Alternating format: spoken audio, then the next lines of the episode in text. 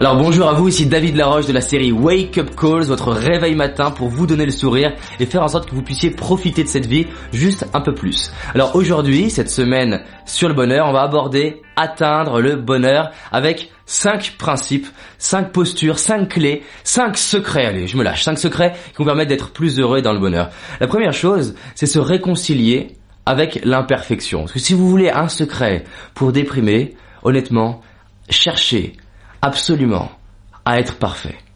Cherchez absolument à faire les choses parfaites. Ça, c'est le facteur numéro un, source de mal-être, parce que manque de bol, c'est impossible.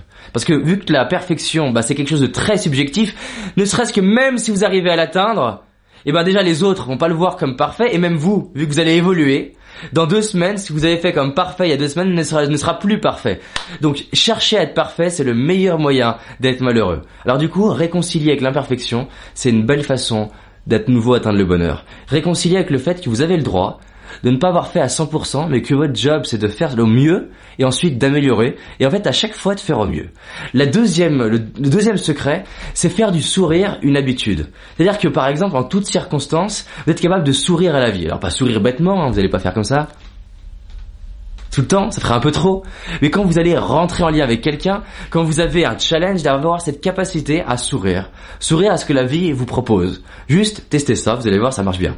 En plus, c'est prouvé au niveau neurologique que quand vous souriez, ça sécrète des substances chimiques dans votre corps qui vous aident à vous sentir bien. Dans l'autre sens, ça marche aussi. Hein.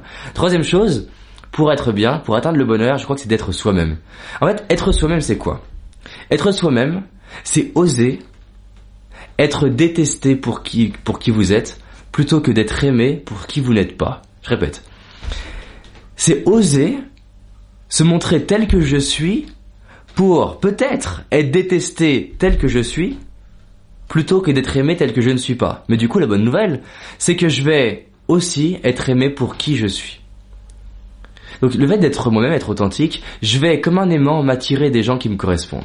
Forcément, si je m'attire des gens qui me correspondent, je vais être forcément plus heureux, parce qu'ils vont partager mon système de valeurs, je vais pouvoir communiquer plus facilement avec eux, je vais automatiquement avoir envie de les valoriser, puisqu'ils me correspondent, et eux, automatiquement, vont avoir envie de me valoriser, ce qui, d'office, va augmenter mon estime de moi. Donc si je suis moi-même, je vais m'attirer le bon partenaire, je vais m'attirer le bon emploi, je vais m'attirer euh, la bonne relation de couple, je vais m'attirer ce que vous voulez, mais en tout cas ça va me correspondre plutôt que l'inverse. Et visualiser comme un aimant, en fait, si vous n'êtes pas vous-même, c'est comme un aimant qui a été dépolarisé. Cet aimant dépolarisé, bah il attire rien, il rejette rien.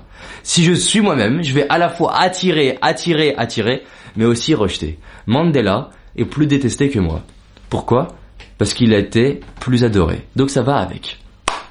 La cinquième chose, c'est de se simplifier la vie. Honnêtement, pour être un peu plus heureux, se simplifier les choses, ça marche bien. Parce que plus vous allez vers les choses complexes, plus c'est compliqué à apprendre, compliqué à mettre en pratique, compliqué à faire, plus ça crée des sources d'imperfection. Donc des fois, simplifier les choses, c'est pas mal. Simplifier, par exemple, pour moi, la réalisation de ces wake-up calls crée plutôt du bien-être. Pourquoi? Parce que ça me permet d'en faire plus, de les faire avec aisance, alors que du coup, si je me mettais à un niveau de perfection extrêmement élevé, je mettrais trois jours à faire mes cinq vidéos et je serais pas forcément très heureux. Donc des fois, se simplifier euh, les processus, ça marche bien. Et en fait, j'en ai oublié une, c'était ma cinquième, c'est être une source de bonheur pour les autres. Comment vous pouvez être une source de bonheur pour les gens qui sont autour de vous? Comment vous pouvez faire la différence dans les gens que vous croisez? Comment vous pouvez faire pour être la personne à la boulangerie qui apporte le plus de positif?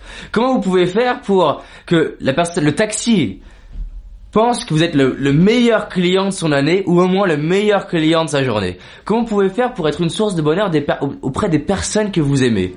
Et c'est très simple. Ça commence déjà par vous dire je suis heureux à la fois pour moi, mais aussi pour les autres de parler de bonnes nouvelles et d'appliquer aussi les vidéos qu'on a vues précédemment. Parce que je vous rappelle, les wake-up calls, c'est tous les jours. Donc regardez les vidéos précédentes.